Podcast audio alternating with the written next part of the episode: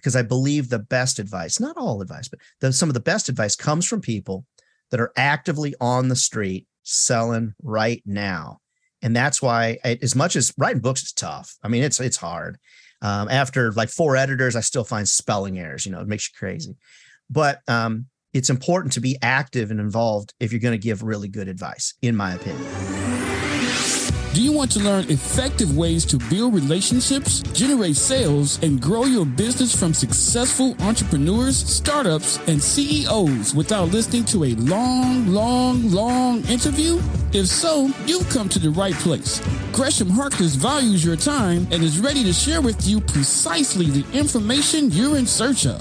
This is the I Am CEO podcast. Hello, hello, hello. This is Gresh from the I Am CEO podcast. I have a very special guest on the show today. I have Ryan Dohrn of RyanDohrn.com. Ryan, super excited to have you on the show. Hey, thanks for having me. Love to fulfill my mission of helping people take their entrepreneurship dreams to places they only dreamed possible. Nice. I absolutely love that mission. And I know we were talking a little bit about how much you love entrepreneurship and, and some of the awesome things that you're doing. So before we jumped in and do that, I want to read a little bit more about Ryan so you can hear about some of those awesome things. And Ryan is a 30 year global sales and marketing advisor to over 200 companies in 15 industries. He holds a psychology of leadership certification from Cornell and has trained over 30,000 salespeople. Ryan has been featured in USA Today, on CNN, and on Forbes.com. He is a multiple best selling book author, Emmy winner, and his sales strategy ideas have impacted over half a billion dollars in sales. He is a proud military dad and has been married for 26 years. Ryan loves good coffee 80s rock music and seeing others succeed. So, Ryan, super excited to have you on the show. Are you ready to rock and roll? Yeah, ab- absolutely. We got to send this recording to my mom. That's like the best read bio ever, Gresh. So hey, you're going to get props for that.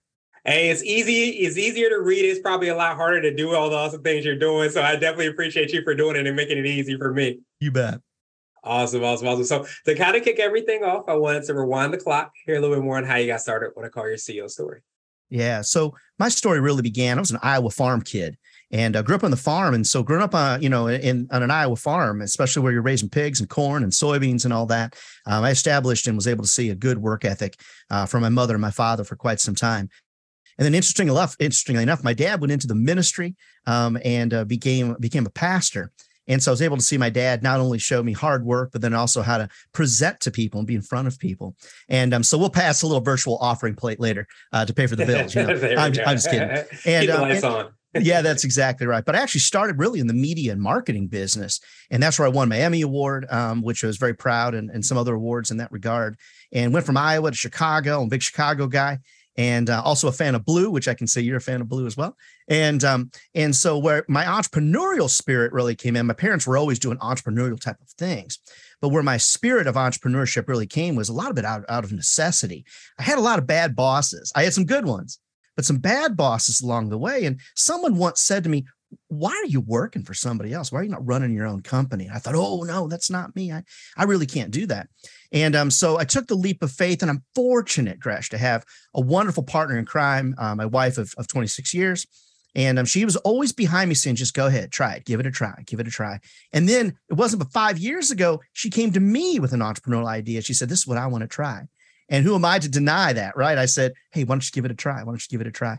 So the biggest thing she and I do together is keep each other focused because I'm probably like you, Gresh. I got like a thousand ideas. I can barely sleep at night to hold them all in. But where I really found my sweet spot is helping salespeople, helping marketers and sales marketers. And that really has been my sweet spot uh, over the course of the last 15, 20 years, 30 years in the in the business.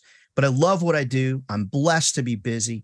And I'm really thrilled today to be able to share with some of your folks how we can grow these customers of ours to spend more money with us, but more importantly, retain these customers for a lifetime. You can sell them all day long, but if you don't retain them for a lifetime, friends out there, I'm telling you, you're missing out. Retention really is the key to success in any business.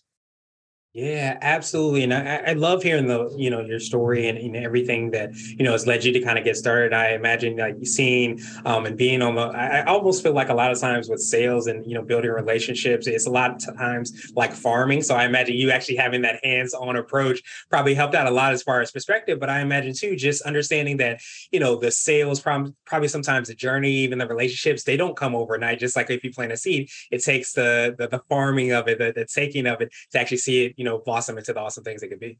Yeah, for sure. You know, the nurturing of a client, of a prospect, um, of a potential mate, um, nurturing of your children, all of that is is really important. Now, during COVID uh, and the major, you know, flux of the of the pandemic or the middle of the pandemic, did lead me though to a little bit of understanding, which is kind of why I wrote my new book, and that is that some things changed.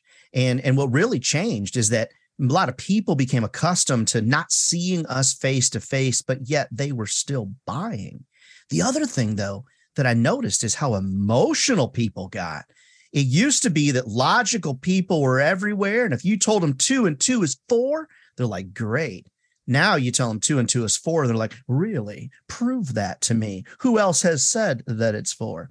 So I think there was some things that changed in the business world uh, during the pandemic that is important to talk about because the sales business has changed a little bit.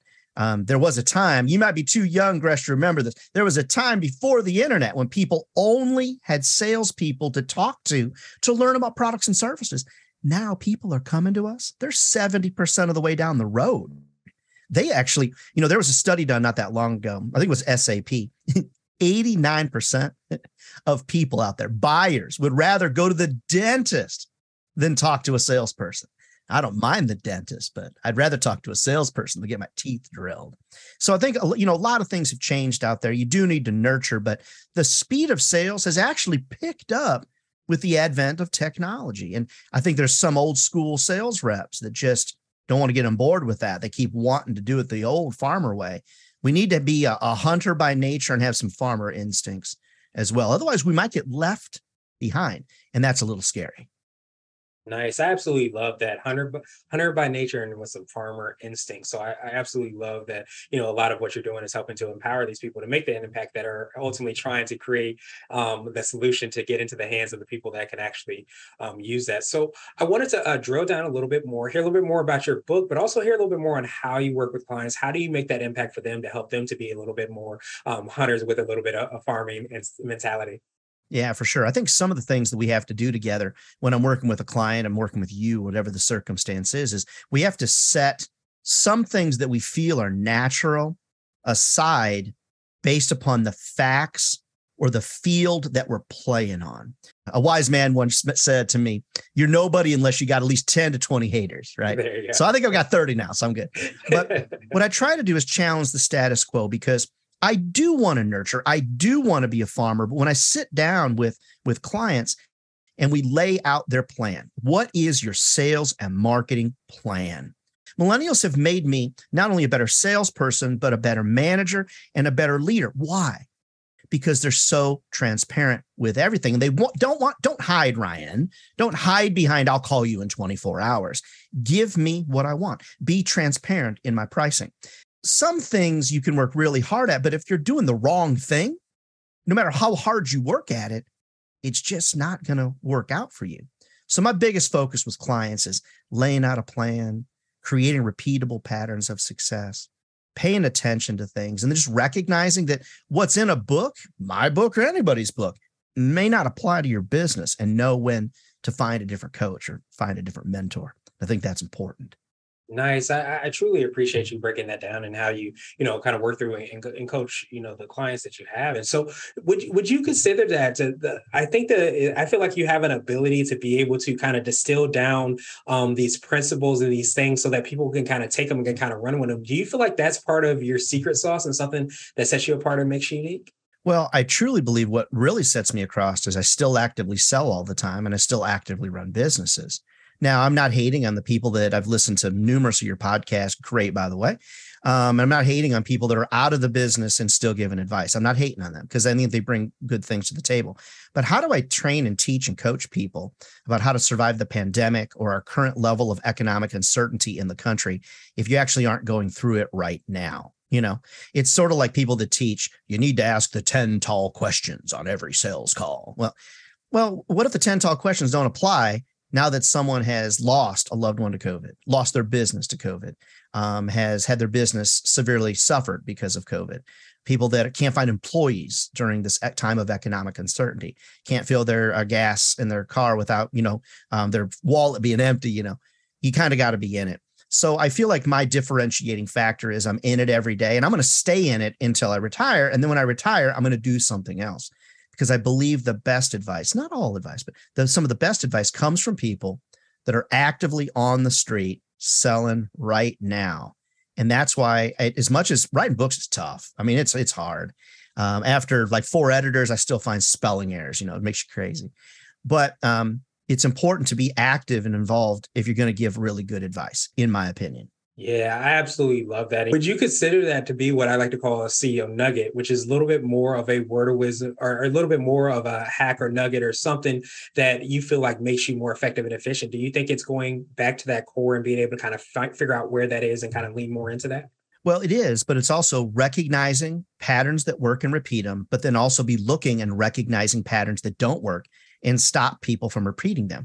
The nature of the human, because we've been taught since birth two big things work hard, you can achieve anything, and don't talk to strangers. Right. Okay. So I hope you were taught that. Let's do those things. is that a little CEO nugget would be identify those things that are absolutely random and figure out what you can do to either accentuate them or eliminate those things. But we do not do a good job of repeating things that work. And we've got to identify those things email subject lines that work, rinse, repeat, things said on a sales call ident- that work, rinse and repeat, success stories that make a client go, wow, rinse and repeat. But when you tell a success story and nothing happens, like when you tell a joke and you have to end the joke by saying, ah, you know, you had to be there. Okay, then that's a bad joke. you shouldn't have to say that, right? So that for me would be a real CEO nugget is just keep your eyes open and look for things you can repeat look for things that are not working and get rid or make a plan to get rid of those things. But the other thing is goals without many goals are just dreams. And every CEO needs to needs goals in place for themselves, their employees, but you've got to have eight, 10 mini goals below that big goal because big goals, quite honestly, without a without a plan, without mini goals, they're just dreams. And we're in the business of turning dreams into realities. And so we've got to always be kind of thinking about that. Absolutely, I, I, love that, and and um, I wanted to ask you now um, one of my you know favorite questions, which actually is around what we kind of touched on the CEO hack. But I actually wanted to hear if there's something maybe potentially from your book um, that you feel like might be something that you know is a really good walk away, something that we can all kind of take into account to leave us more effective and efficient. Yeah, timing and emails is everything.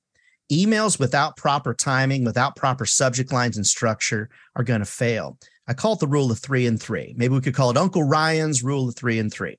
Three words in the subject line, three sentences max in that email, and then send it at the perfect time.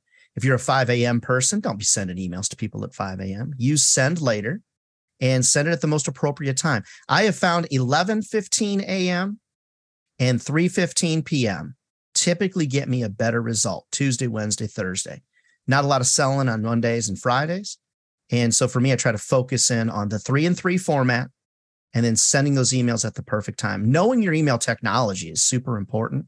It's something that there's a lot of plugins and tools that you can attach to it that can help you be a lot more efficient. Nice. I absolutely love that. And so I want to ask you now my absolute favorite question, which is the definition of what it means to be a CEO. We're hoping to have different quote unquote CEOs on this show. So, Ryan, what does being a CEO mean to you? To me, it is all about helping your team get to places personally and professionally that they only dreamed were possible. And you know, you can be a visionary and that's one of the most strongest leadership types is being a visionary if you actually know what it is. You can't be a visionary and then then be worried about how it is that somebody paints that wall when you say I just need that wall painted. Visionaries are people that have the guts to say I need that wall painted and trusting their team to get it done correctly people that I that I partner with or that I've led over the years, they'd at least go to the ledge with me and say, "Okay, Ryan, now why are we here?" I truly believe if I jumped, there are many that would say, "He jumped, so must be okay," and they would go too. But at least I got them to walk to the edge with me.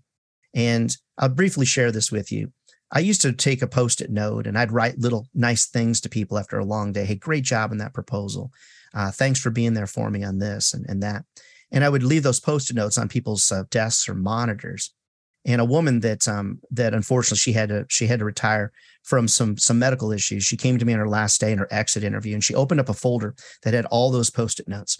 And I can't talk about it too much detail because I'll get real emotional about it. She still calls me calls me boss to this day uh, when I see her. She's still, hey, boss, how you doing? And I think that that's a real ultimate sign of respect in a professional relationship when someone, even after they're gone, I never asked her to call me boss. She just calls me boss because that's the level of respect that she had for me and how I impacted her life.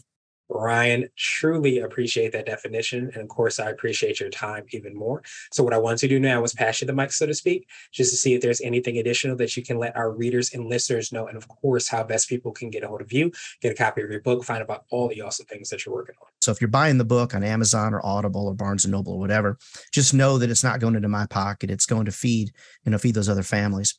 But one I really love to do is speak at sales meetings and sales conferences. I love that management conferences, leadership conferences reach out to me, Ryan Dohrn, D O H R N, ryandohrn.com. I love that kind of thing because when I can motivate a group and get up there the way that my daddy did and really motivate a group to do great things, I feel like I'm accomplishing, you know, the mission of why I was put here uh, on, on this great earth. And I really thank you, Gresh, for what you're doing. The content's amazing. Uh, the nation you're building is amazing. And if we all stick in it together, I think we'll get through it together.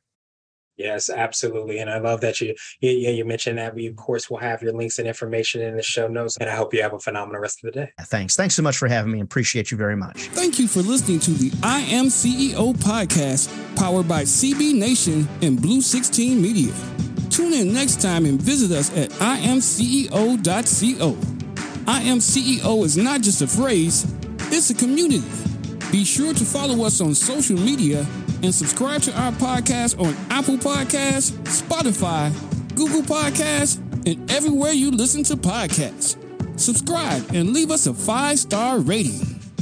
This has been the I Am CEO podcast with Gresham Harkless Jr. Thank you for listening.